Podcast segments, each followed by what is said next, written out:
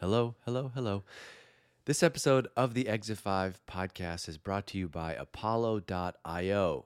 If you share a pipeline goal with your sales team, then you care about the deliverability of your team's outbound emails. No email visibility means no chance to get that meeting. This is the silent nightmare for marketers. We often don't even know that this is happening. The most common cause of it, it's actually an easy one to fix. You're not using the right tool. That's why hundreds of marketers at companies like Mutiny are switching to Apollo.io.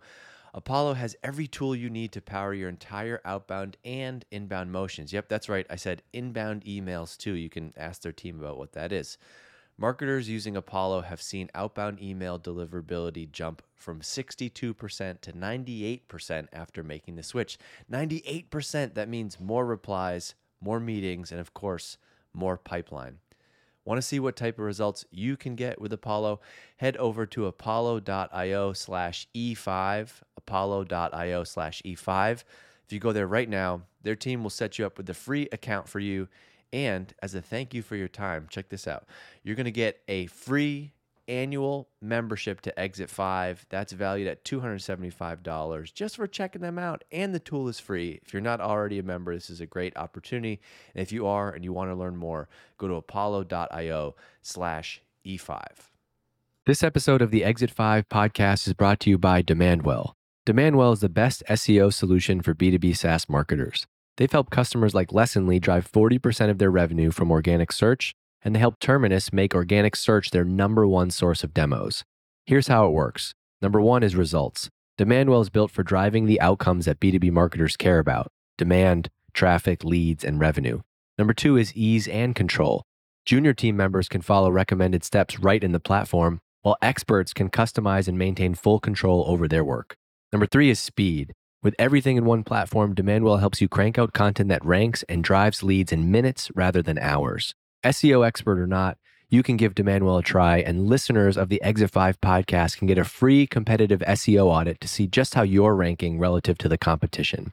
Go to demandwell.com backslash FOMO, that's F O M O, and you can get a free SEO consultation today right from Demandwell. That's demandwell.com backslash FOMO, F O M O and you'll get a free SEO consultation today. One, two, three, four, Exit. five.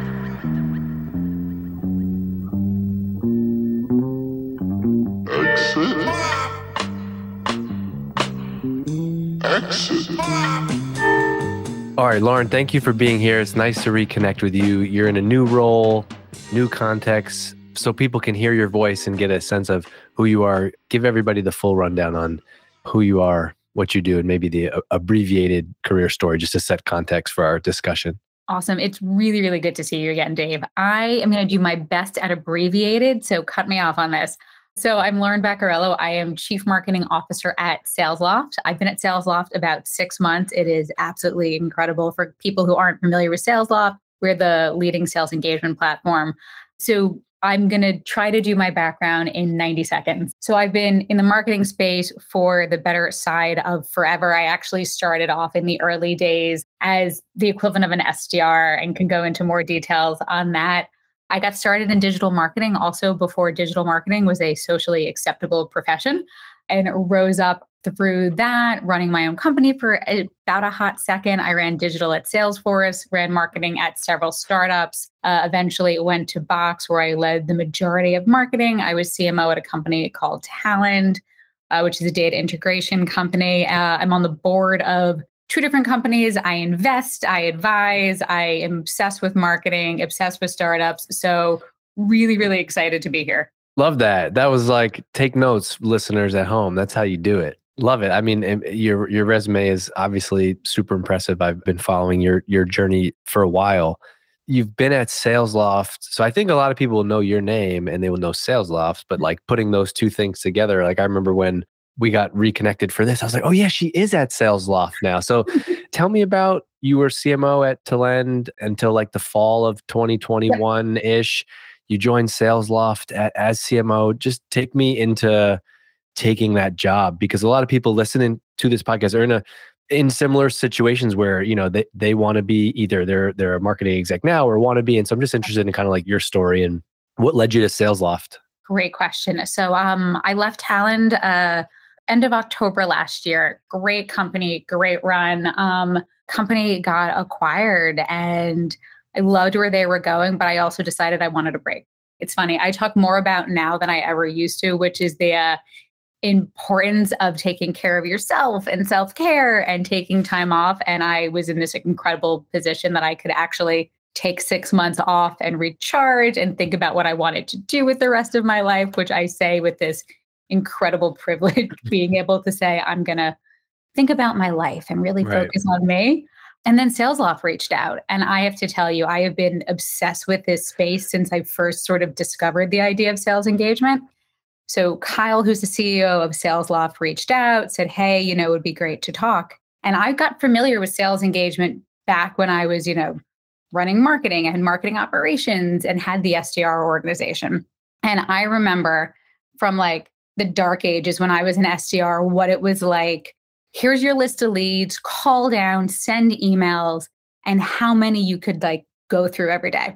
And I remember when I was looking at a sales engagement solution in a past life, my head of marketing operations and I were chatting about it. And I was like, I don't know, what if they get like 100 leads? That's the most they can do. And she looked at me and laughed and she's like, Lauren, it's been a long time since you've been SDR. That's not how this works anymore. They can actually go through 300 leads. And by the way, the conversion rates that we have using sales engagement, it's not what you think. And it was one of those I'm officially old now that I don't have the right information. And I saw us go from basically getting the same amount of pipeline from 50 SDRs to what we could do with 15 just by adding like automation and better and personalization and better technology and became this like massive believer in the space. Then I meet Kyle, who is just freaking amazing and love the guy and got to meet the team. And I think about what gets me excited about any company. And this is my advice for everyone of like, when you're picking a job, here's the things that have to be table stakes. Is it a market you believe in? And is the market growing? If the market is not growing, it doesn't matter how good you are, it's going to be a really hard road. Do you believe in the product? If you believe in the product and you've got a good market, like this is gold for you. If you have a bad product in a bad market, it's really hard job. And then what do you think of the team? Do you want to spend every day with these people? Do you want to go into battle with these people? Do you want to celebrate with these people? And for me, those are the like minimum table stakes, check those boxes and then start the process and see if like is this the right skill set? Is this something I'm passionate about? And for me, SalesLoft just nailed all of those. I love that. So just this week i got a question there was a, an anonymous question in my exit 5 community and it was somebody being like hey i'm interviewing for, i'm interviewing for this head of marketing role mm.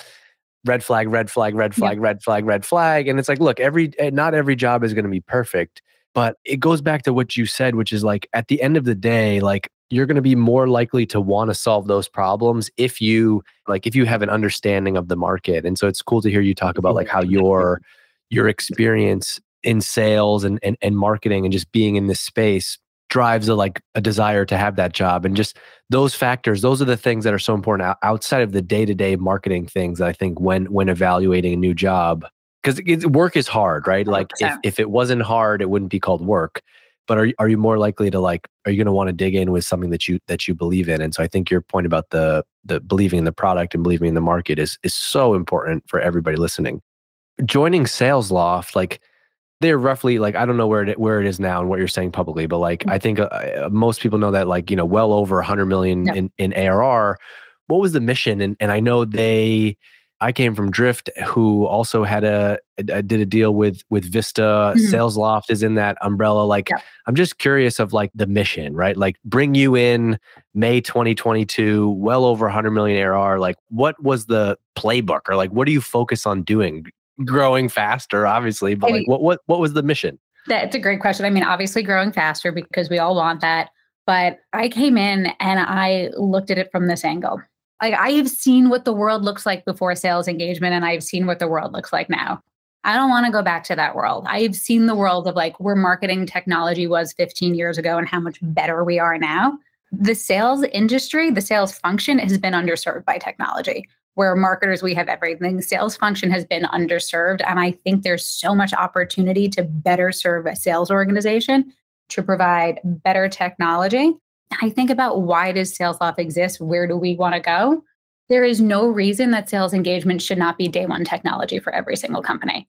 Every single business with a sales organization should be using this type of technology. The impact that it will have on productivity, on pipeline, on revenue is so material that I just I feel like part of my personal mission and the company's mission is to get us to a point where sales engagement is as ubiquitous as CRM is. How do you see that in a world of of marketing? Because like as as I'm mm. hearing you say sales engagement, like I am just kind of like my brain is translating that to revenue, and I see it as two pieces to the revenue puzzle is sales and marketing. Yes. But I know because of a lot of people listening and how their org is set up today, they're like, well, sales engagement is something that the, the sales leader is going to mm-hmm. buy and mm-hmm. marketing's mm-hmm. over here and we're generating we're we're bringing we're bringing things in that, yeah. that that's separate, but I I know you don't see it that way. So let's talk about where like sales engagement fits in the in the marketing puzzle, right? 90% of the people that listen to this are are in the marketing world. Like I'm a CMO, uh, sales engagement that comes that's going to come out of the sales budget right? They, they'll worry about that. We're going to we have our own goals to hit. How does how do, how do you feel about that?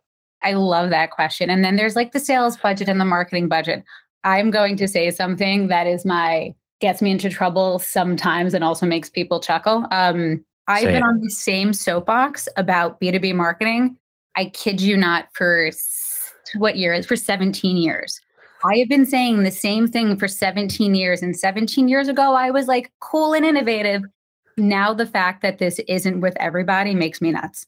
First of all, B2B marketers should not care about, like, I care about leads in as much as leads drive opportunities, pipeline, and close one revenue. If a B2B marketer only cares about leads, that B2B marketer is lazy. That is not what we should be thinking about. We should be measured on something you can buy a beer with, it's funny. I think I stole that from Craig Rosenberg like 10 years ago, and I'm still taking credit for it. It was Craig Rosenberg or Matt Heinz that I stole this from 10 years ago. So we should be metrics on something you can buy a beer with, on pipeline, on revenue, on close one deals. The reason marketers need to care about sales engagement is our job is not to generate some leads, kick it over the fence to the sales organization. Our job is to help close business. We're building the brand, we're setting us up for demand we're giving sales at bats, we're helping them win. So we need to care about sales engagement. For number one, it's going to make the money we spend on demand gen a lot more effective. And then you have that on the like pipeline side. And then when you move it throughout the revenue motion and you work with the sales team on how to better move pipeline to close, like it's fun and it's interesting. And as marketing and sales, we need to go in completely lockstep of look, I don't care where the lead came in. I don't care who gets credit. We want to win and we want to win this together. Yeah, that was like the hardest lesson that I learned as a first time marketing leader, which is like my sales. So I was like 28 and my sales counterpart was probably a decade older than me and he had already had two successful exits. And so he's like, Hey, you're good at marketing, you're creative, but like, I don't think you really understand how how the business works. And he's mm-hmm. like, I don't care. You keep telling me about this and that source. And I don't care. He's like, I need my reps need, we need X meetings every single month of this quality and they need to convert at this rate. He goes, You could tell me that we're going to do a road show all across the world and we're going to do field events and direct mail. And that's how we're going to hit the number. Don't care. I want those meetings. And I think in doing this podcast and talking to you and others like, you know, Bill Macaitis, who, who I know, you know, you, you work with mm-hmm. back in the day, like it's liberating to hear that. It's like, no, it's about revenue. And so you see it as, it sounds like you see it as, it's just you have this one big toolbox. Sales yeah. people, sales as a function is is one lever that you have. Why not make that like a shared role between sales and marketing? And we're going to work on these things together. Absolutely. And I look at this, it's so easy to look at things by function. And it's like, well, your brand team is going to do your brand ads, and then your demand person is going to do demand, and then your SDRs are going to take the lead, and then your A is going to follow up, and then your solutions engineer is going to do this, and then it goes to your CSM. But if you look at it as, well, what's the entire revenue motion? We need to get the most out of the entire revenue motion. And that starts with brand awareness and ends with they're a happy, successful customer. And if you approach this as how do we maximize the entire revenue motion? And we don't think about, well, technically this is an AE's role, and technically this is my brand marketer's role. And you're like, it's the same person, it's the same revenue motion. Yeah, it just gets hard inside of a company because like that AE has a quota and they report to Jane and Jane has a team of six people and they're competing against Peter's team who has six who has six other people and it's like one of the many reasons why I'm not in a company right now is and I don't mean to talk down about anybody who is at a company. You're obviously doing amazing things, but what drives me nuts about the B2B marketing stuff is it does seem like so often we are battling more about internal issues than mm-hmm. we are like creative problem solving. Totally. It's funny. I'll give you a an example. I had a I just joined SalesLoft and I was new. And the good thing is when you're new, you don't realize what you're doing. And we're going through pipeline and you know, we ended up winning this amazing deal. We win this amazing, really big deal. It's awesome. So this is the information that I have. And I remember sitting in this room and is it, you know, did this person come through inbound? Did this account come through outbound? Is this marketing's credit? Is it sales credit? And it was good size deal for us. And I remember sitting in this room and it's halfway through the quarter. So basically, one team hit their number already halfway through the quarter because of this one big deal. And I sat in the room and I just went, everyone, I don't really care because that deal's an anomaly. Nobody gets credit for it because whoever gets credit looks like you don't have any more work to do. So right now, nobody gets, we will comp people and we'll make sure people get paid. But in terms of performance, nobody gets this deal. It's going to skew the data. And I had no idea that it was this sort of point of contention. And that going, no, nobody gets it, sort of diffused all of it and let us say, well, okay, now we are the same team. What are we doing? Yeah, it's interesting how that drives your thinking. It's like, you know it's it is an interesting thought experiment i think to think about like for the marketers listening like how would you operate differently if it wasn't sales on one team marketing on another you were just this revenue leader and you mm-hmm. had 20 people whose job was to to do sales how would you use them and, and what would you do in that scenario you mentioned your background coming up as an sdr how much of that drives your I think very clear point of view. Like it's very clear to me like why you believe this way because like you're a CMO now, but you came up through sales. Talk about that a little bit. So this is my back in the day. Lauren was a bit of a hustler story. A so, bit of a hustler. I think you still are. For I think the record. I think I am. I I try to be very uh, proper and corporate and a source of wisdom now. Oh, that makes one of us. but for those who know me, still a bit of a hustler. So this was about a thousand years ago. Salesforce was like newer, CRM was newer, and I have this job and I I get a list of names that I have to go and pick up the phone and call and sell trading accounts to. So I've got this. But I also was in this really weird position because like I said I got into digital marketing before digital marketing was a thing. So my first week at this job where I get hired to sell trading accounts and retail trading accounts, I walk over to the marketing team and I was like, hey, I heard you do paid search. I've done this before. You need help?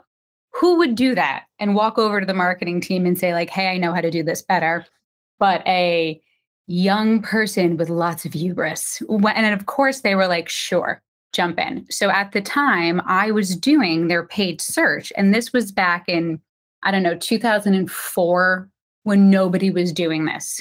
Maybe 2000, I think it was 2004. So I'm seeing their Google AdWords and I'm running paid search. And I do that for maybe four hours a day. And then eight hours a day, I'm a salesperson. So I'm getting lead lists.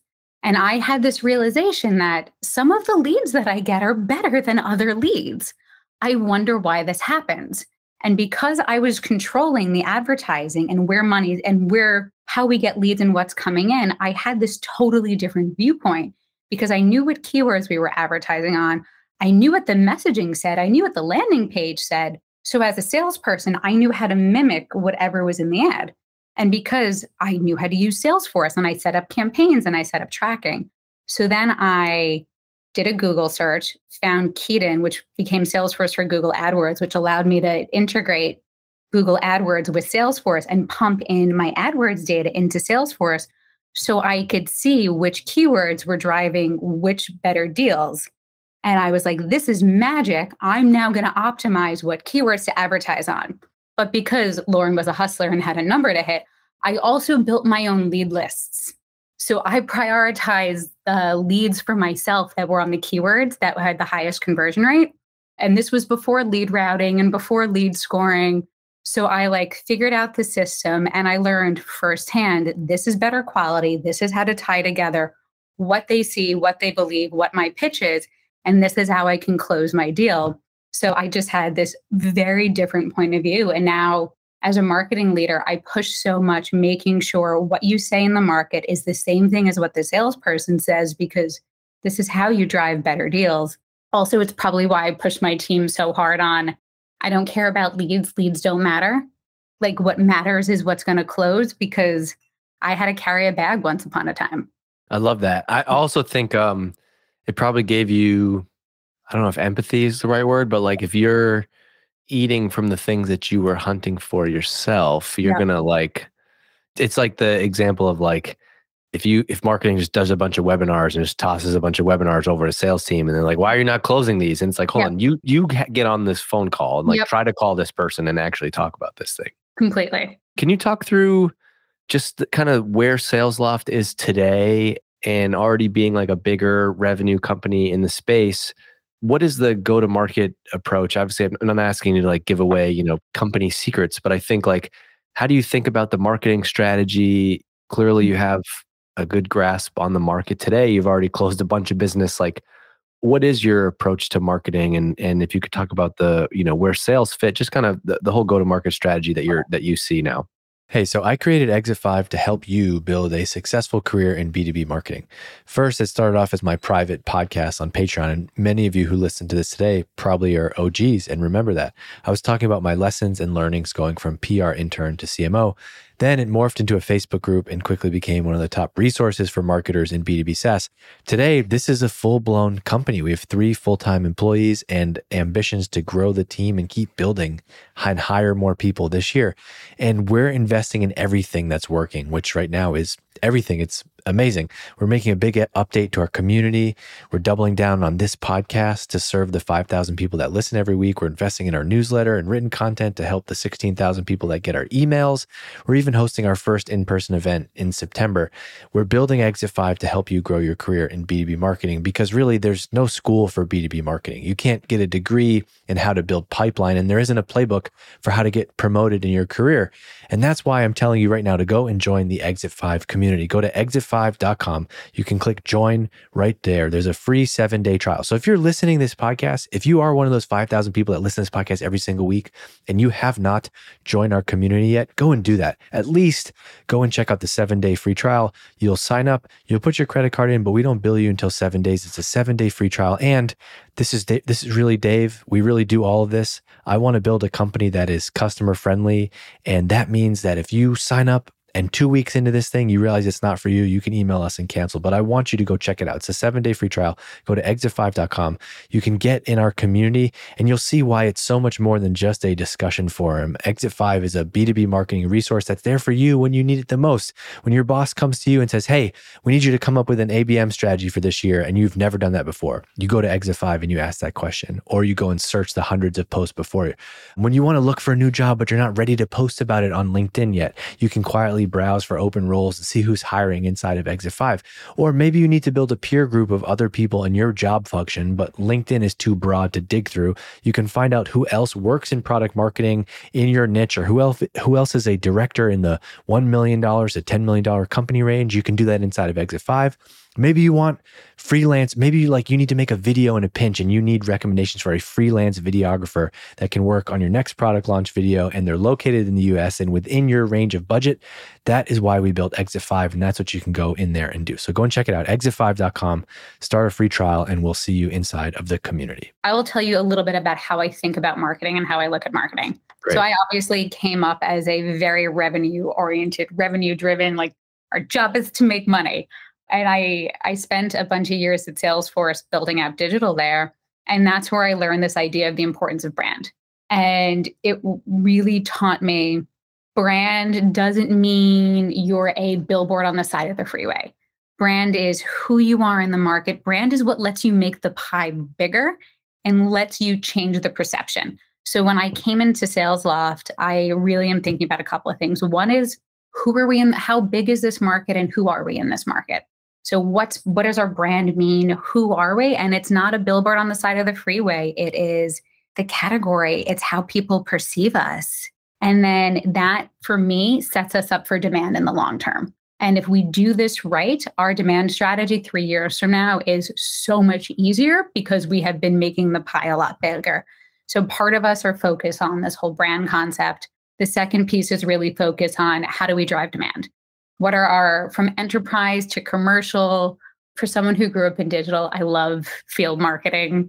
I just love the convergence of sort of online and offline together. I think there's so much goodness that can happen there and so much goodness that happens with really closely aligning with the seller and not just about how do I drive a lead, but how do I progress a deal all the way through the funnel? There's such an interesting psychology to that and partnering with the sales team. And then uh, I think for my entire career, I've been working on marketing infrastructure. There's just always different stages of different companies. And I think a lot about like what's process, what's scalable, and how do I make sure we have the right people, process, systems, technology for three years from now. Why do you uh, obsess over infrastructure?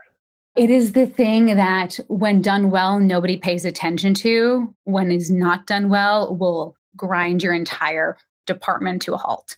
It's the unsexy part of marketing is like the back end technology. That is one of the most important things because it will speed up everything else you do. Can you give me an example about like the grinding to a halt? Is it like not having insight or data and to know what to do or what what's working? Like what is the insight and data? So I've seen at different companies I've been at over my career. How long do you think it should take you to get a web page live?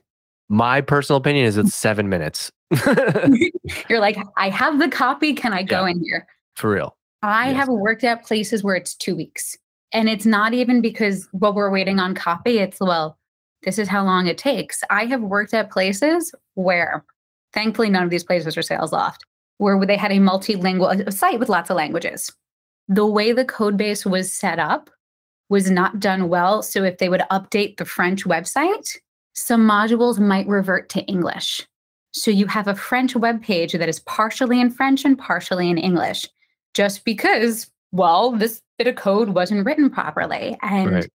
it's the death by a thousand cuts. And i've seen those things happen so many times that it is it is a thankless job to fix.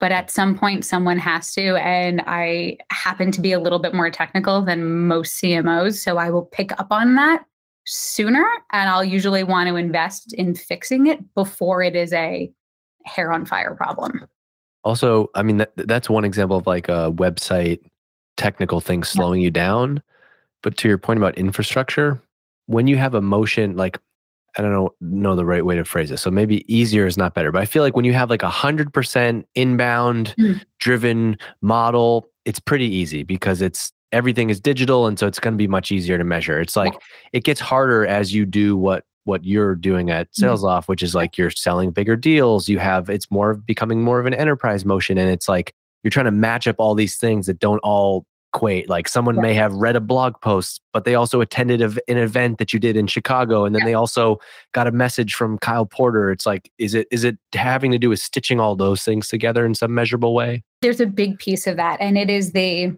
I hate to use the word easy. If you have a like U.S. English direct only commercial business that you know is yeah. more velocity, great like if you and me, if you and me right now, we started a we started a SaaS app. Yeah. It's hundred percent self-serve. It's only one language in the Perfect. US. We could easily Easy. measure full funnel attribution, no Easy. problem. Right. But now let's throw in, let's throw in channel. Let's throw in enterprise with like some multi-touch. Okay, let's have a let's have a buying committee. Yeah. And now all of a sudden it's everything gets complicated. Yeah. What's the right system? Who's doing what? And what you don't want to do is look at things the wrong way and cut off, say, a source that's driving all of your leads or cut off the thing that's closing it. And it's the evolution of a company just means the systems, your how you think about things needs to evolve as well. So, do you have a philosophy like how, how do you measure that stuff today? Like with a marketing and sales mix that that varies along processes, you know, tech and people and events and this and that. Mm. Do you have a philosophy on like how you how you wrangle the measurement of all that? Mm. Pick one and stick with it.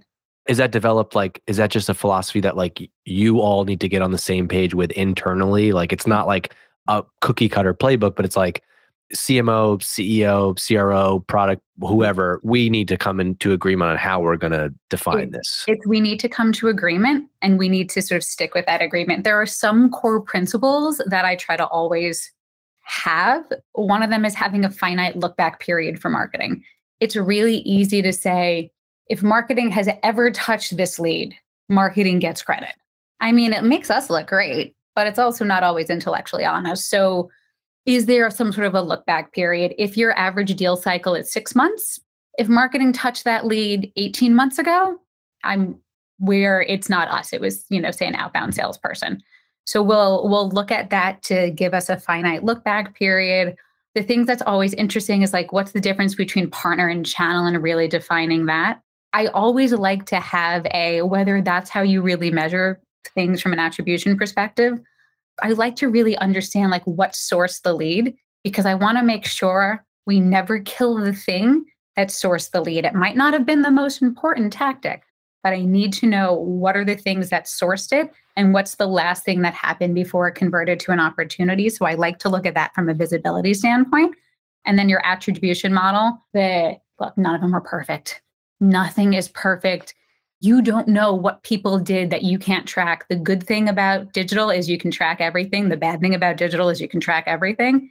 So you just need to pick the best and perfect option and have everybody agree with it and have consistency. Do you have a philosophy on like um you mentioned marketing getting credit. Do you have a philosophy on like is it marketing source? Like how how do you look at how marketing gets credit at SalesLoft? Hmm. Commercial In, business influence. Yes. I hate influence. Tell people me why. that worked for me for a while know that I'm like, ah, fine. Let's te- let's educate people. Tell us why.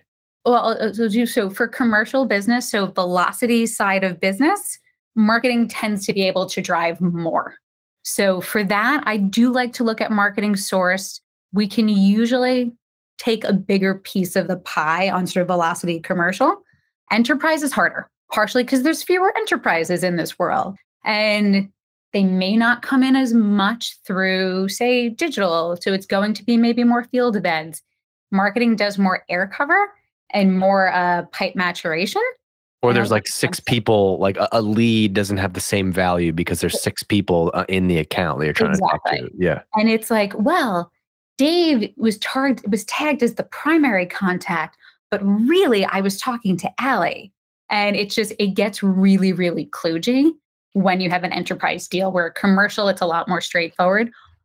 Why i don't love influence. In a lot of ways influence is going to sort of double credit and double count things and i think influence is a great way to make you feel really good of like this email influenced $10 million and you're like did it really? Or did you email every single open account or like marketing owns the website. And of course, because it's 2022, someone is going to go to SalesLoft's website exactly. at some point, right? Like, so does marketing get credit for that?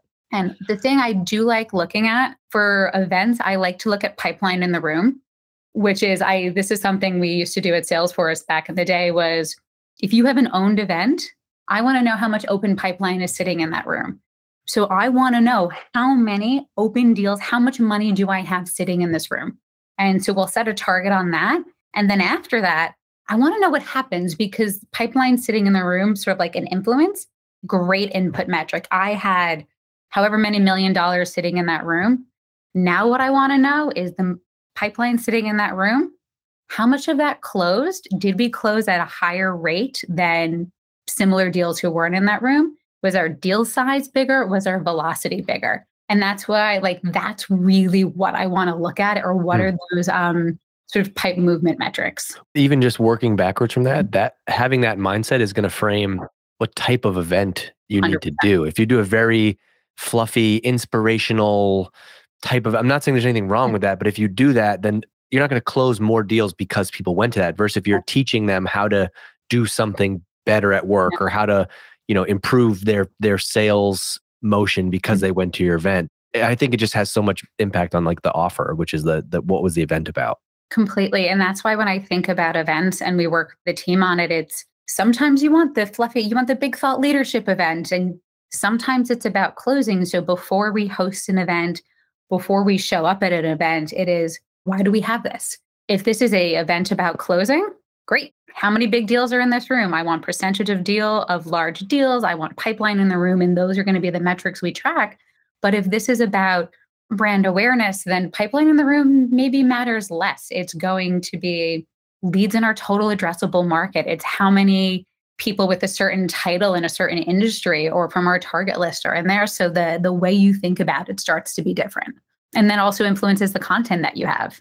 Let's talk to the the future CMOs listening to this podcast. What would 10 years ago, maybe 17 years ago, or whatever the number is, what are the lessons that you wish that you knew? Or to frame it another way, like to the person who is, you know, managing maybe a team or two mm-hmm. or three people, wants to be CMO, what types of like ways does your mind have to change and how you think about marketing and the role of marketing as a company to progress from like marketing manager or director to like CMO at a very successful company like you?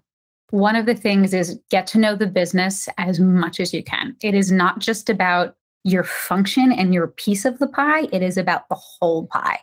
So, like, I'll give you an example. When I was at first started at Salesforce, I don't know, it was like 2008 or 2008 ish. I was running paid search and then I was running paid acquisition and eventually all of digital. But the reason my career grew so quickly was I wanted to know everything about how the company worked. I'd listen to earnings calls, I'd try to understand the rest of the business. And then I'd say, how does my job help business goals and business outcomes. So my job isn't to, you know, drive leads and pipeline from, you know, paid search. My job is to, okay, what are our clear goals?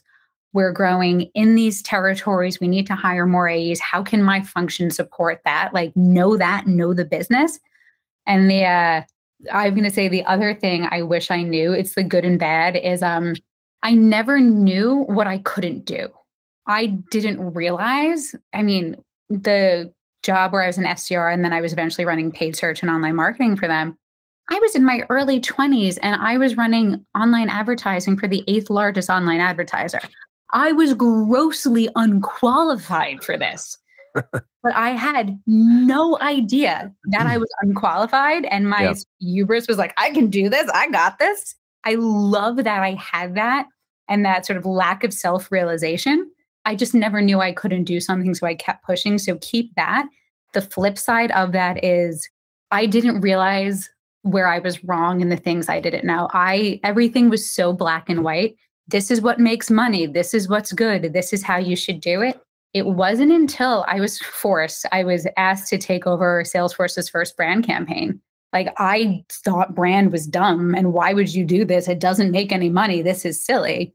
I wish I saw the bigger picture of why it's so important before it had to like get dropped on my plate. And now I'm the person that is like, no, this is why when brand does well, it will change the trajectory of your company. I love that. I love I love both sides of this, and I think a, a mix of. I'm just seeing this as somebody like observing you, your career, and we've had conversations in the past. I think it, it seems also like you have a just a constantly growing curiosity for mm-hmm. like maybe that's the way you're doing it in sales SalesLoft today, but you're talking to other marketing leaders and you're kind of just like always trying to see, you know, wh- how other people are doing it, what are better ways to do it. Like I think you have to have that ability to stay curious, but also, you know, you've seen 15 plus years of technology changes in marketing, but you seem to still have this like philosophy that's rooted in these timeless principles. And and it's like you know throw whatever ai new tech new tools at you i think you'd still be able to effectively run marketing because you're you're rooted in the principles of like well marketing is ultimately a business function where the goal is driving revenue. So like operate from there. I meant to ask you this earlier and you re-saying it not to like throw us back on time but just i'd love to hear you talk about brand for a little bit because it seems like brand is not just some fluffy word. Do you have a way of measuring brand and quantifying this and like just the way that brand and demand work together? Yes, I'm going to give you my as quickly as possible sort of why Lauren was wrong about brand story because I like to admit and own up to the times that I was wrong. So I alluded to it. I ended up inheriting, and when I was running advertising at Salesforce, I inherited their Wall Street Journal campaign. So we had at the time they had um, a two year deal with the Wall Street Journal. Wait, hold on, hold on. Wasn't that just isn't just the same little Mark Benioff runs that same graphic every week? How hard is that? It was so long time ago. And maybe soon. So it was front page of the Wall Street Journal, Monday edition. We get a print ad. It's the only one. I am like, I don't want to have this. Someone else buys this. Now I'm running this thing and going, oh my gosh, what I could do with $7 million. I could drive $70 million in, in pipeline and revenue for this company. And I should have this money, but fine, I've got to run this. And I pick it up begrudgingly. And I have to run this for two years. And over the course of two years, what I realize is this is how we're going to tell our story. And what if every single week it's a different ad that starts to tell this broader narrative? And the reason we're doing this front page thing is we believe that CEOs are looking at the Wall Street Journal, and we believe that we, well, at the time, Salesforce was a, you know, it's a thing for your sales leader.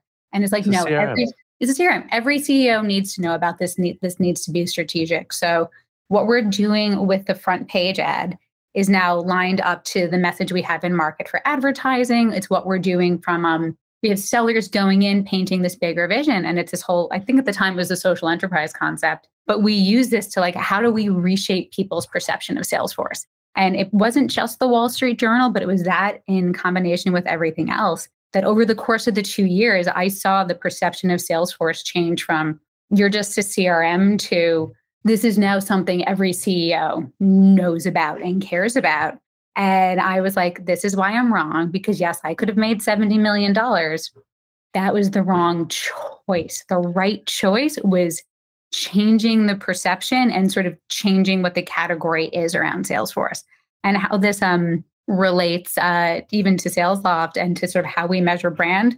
I would love to wait two years for the impact of what I'm doing and, you know, crossing my fingers and hoping for the best. How I like to measure success of is this working with brand? you can do the big brand awareness study. Those are great. You do it twice a year. There is a time and place for that. I also like to look at things like branded search volume just to give me some leading indicators. If you're running a brand campaign, if like say we're running a brand campaign for SalesLoft, I assume more people are searching for sales loft because if more people know, volume starts to go up. So you're just looking at straight up like organic in, increase in organic and direct traffic. Increase in organic and direct traffic are great, great proxies for this. Also, if you can run a couple of test markets, so like Minneapolis and Phoenix look similar. Run a brand campaign in Minneapolis and Phoenix, check the brand studies and the brand metrics. But the other thing I like to look at is what's happening with our win rates in those two cities and how can I compare win rates trending over the time? How can I compare connect rates and get some anecdotal feedback from your salespeople to say, no, people actually know who we are and are paying more attention. People know what our message is. So there's really good ways to start to see what the impact of brand is because it's like I said, it's not just the billboard on the freeway. It is when brand is done well, it makes the sales process easier. Mm. So like if you wanted to do the the billboard on the freeway, you would pick a market and actually Exactly. go and, and measure that and test that and have a philosophy. Because I, I think that the Salesforce story is, is fantastic. I didn't know that was that was you. I've always seen the, those ads, but I, I do think like clearly that was that wasn't like junior marketing manager was like let's do the Wall Street Journal. Like I'm sure Mark Benioff and others were like we're going to do this regardless. You better figure out how to make it work. I think it's easier to execute in that when like that you have a CEO who like believes in that and is like, hey, we want to do this. But I think like you're the much more tactical advice for for like just the regular listener of this podcast is like take a bet with some brand Mm. campaign stuff and you can measure that by lift in organic and direct or do what you mentioned, which is pick a particular market. But that seems to be like after you have some set, like you have to have some type of scale to be able to do that, right? You should have some type of scale and don't just pick one test city, one control, because there could be some sort of anomaly. So if you can do three cities, three tests, three controls, you can actually do it for a reasonable amount of money once you have the test cities. And what I like about doing test cities is I never pick a New York or a San Francisco. I never, it's just, there's too much noise. Yeah. And probably so expensive right out of the gate, too, right? Completely. And you want to see is this going to work? Is this not going to work? So if you do like a Minneapolis and Phoenix, go big in those cities and see what it looks like. The other way to think about brand awareness, as much as I love my mother, she's not a buyer of Sales Loft. she doesn't necessarily need to see my brand campaign. So if you know exactly who your target audience is, if you were selling to revenue leaders, you know who your sales, uh, who your target audience is, go big with just your target audience. What's been great in the last, you know, decade or two, there's really good targeting options out there. Again, as much as I love my mom, there is not a reason for her to see an ad for sales. Are, you- are you talking about like for out of home type stuff? for uh, even for digital go heavy for digital just advertising um, for out of home if the sorry, back in the back in the day i was running campaigns towards ad agencies and it was trying to get ad agencies to use the product ad agencies all uh, most of their offices are in the same location so for out of home we knew exactly who our target audience is literally show up where they are so we did all of our out of home around where ad agencies are we did in-person guerrilla marketing physically where the ad agencies were because we're like, it's our awareness campaign, but we don't need everybody. We need these people. Got it. And then in, even in your like Minneapolis and Phoenix example, you're talking about targeting specifically like digital properties in those geos. Yeah. Do digital properties in those geos. And this is also where you are going to test the out of home. Give out of home a try. There's a, a company that I advise that actually you can buy uh, media and TV spots now that have better targeting options for obviously specific location, also specific personas, depending on the services you're using. Is there a time frame that you feel like that has to run for for it to be effective? Because I, you know, like you put up a billboard for a week, is that going to do the trick? Do you, uh, is there a minimum, minimum 30 days. If you can get away with doing it for 90, do it for 90 to see the bigger impact because you also want to see the impact on the sales process. So 90 days will give you a much better test run to do this. The thing that is always a little disappointing with brand campaigns is you'll see everything go up when the campaign runs and then you stop it and it goes back to barely above where it was before. Not mm. always, but often, especially when you're only doing like a 90 day blitz. Is it a short term solution to drive pipeline or like how do you, you just live with that? if you're actually starting to see the positive impact, if you're running a brand campaign and you are seeing an increase in organic traffic, you're seeing an increase in win rates, it could end up being, even though brand you should not be measuring directly on revenue, it could end up having a really positive direct revenue impact. And what you want to see is does this work? If so, what works? And then that shouldn't be a three month blitz. Once you have that data, that should then fuel a okay, are we going specific cities? Are we going specific personas? And now let's turn this into an always on. Got it. Got it. So the uh, ultimate outcome, the most success would be like it turns into an always on thing. And maybe after two years, it stops working, but at least for that time. Yeah. Okay. This was fantastic. Obviously, we could talk for hours and hours and hours. Lauren, thank you so much for doing this. Just let's wrap up and just a quick plug for you and Sales Loft where people can just say hi to you if they want to do that after. Sure. Uh, you can find me on LinkedIn. It's just Lauren Vaccarello. Uh, come find us for SalesLoft. We are all over the internet, um, and you can see us on salesloft.com. Awesome, Lauren. Thank you so much. It was great to reconnect with you, and uh, we'll stay in touch. And I'll make sure you get a get a link to this in a couple weeks when when we're back up. Okay. Thanks for having me. This was so all right. much fun. All right. Bye. Thanks, Allie. See you later. Hey, thanks for listening to this episode of the Exit 5 podcast. If you're in B2B marketing and you want to grow your career, you should also go and check out everything that we have over at exitfive.com. We've got articles, we've got videos, we've got templates. Plus, we have a community, a community of over 4,000 B2B marketing pros. Whether you're deep in your career and want to connect with your peers or just starting up and you want a place to go where you can see what people are talking about, get smarter about B2B marketing in your own time to grow your career and help grow your company, Go and check it out. It's exitfive.com. You can get on the email list there. You can join the community. There's 4,000 marketers in the community. We have a job board. We're always adding new stuff. It's really becoming the number one place you can go if you want to grow your career and learn more about B2B marketing outside of what you're doing inside of your company every day. So check it out, exitfive.com. And I also want to make sure I give a shout out to my friends at Hatch. That's hatch.fm. They produce this podcast. It sounds amazing because of the work that they do. And they work with B2B companies just like yours. They offer unlimited podcast editing and strategy for businesses. You can get unlimited podcast editing and on demand strategy for a low monthly cost. All you got to do is just upload your episode and they take care of the rest. Go and check them out. It's hatch.fm. Hello, hello, hello. This episode of the Exit 5 podcast is brought to you by Apollo.io. If you share a pipeline goal with your sales team, then you care about the deliverability of your team's outbound emails. No email visibility means no chance to get that meeting. This is the silent nightmare for marketers. We often don't even know that this is happening. The most common cause of it, it's actually an easy one to fix. You're not using the right tool. That's why hundreds of marketers at companies like Mutiny are switching to Apollo.io. Apollo has every tool you need to power your entire outbound and inbound motions. Yep, that's right. I said inbound emails too. You can ask their team about what that is. Marketers using Apollo have seen outbound email deliverability jump from 62% to 98% after making the switch. 98%, that means more replies, more meetings, and of course, more pipeline. Want to see what type of results you can get with Apollo? Head over to apollo.io slash E5, apollo.io slash E5.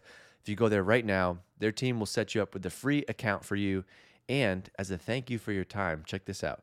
You're going to get a free annual membership to Exit 5. That's valued at $275 just for checking them out. And the tool is free. If you're not already a member, this is a great opportunity. And if you are and you want to learn more, go to apollo.io slash E5.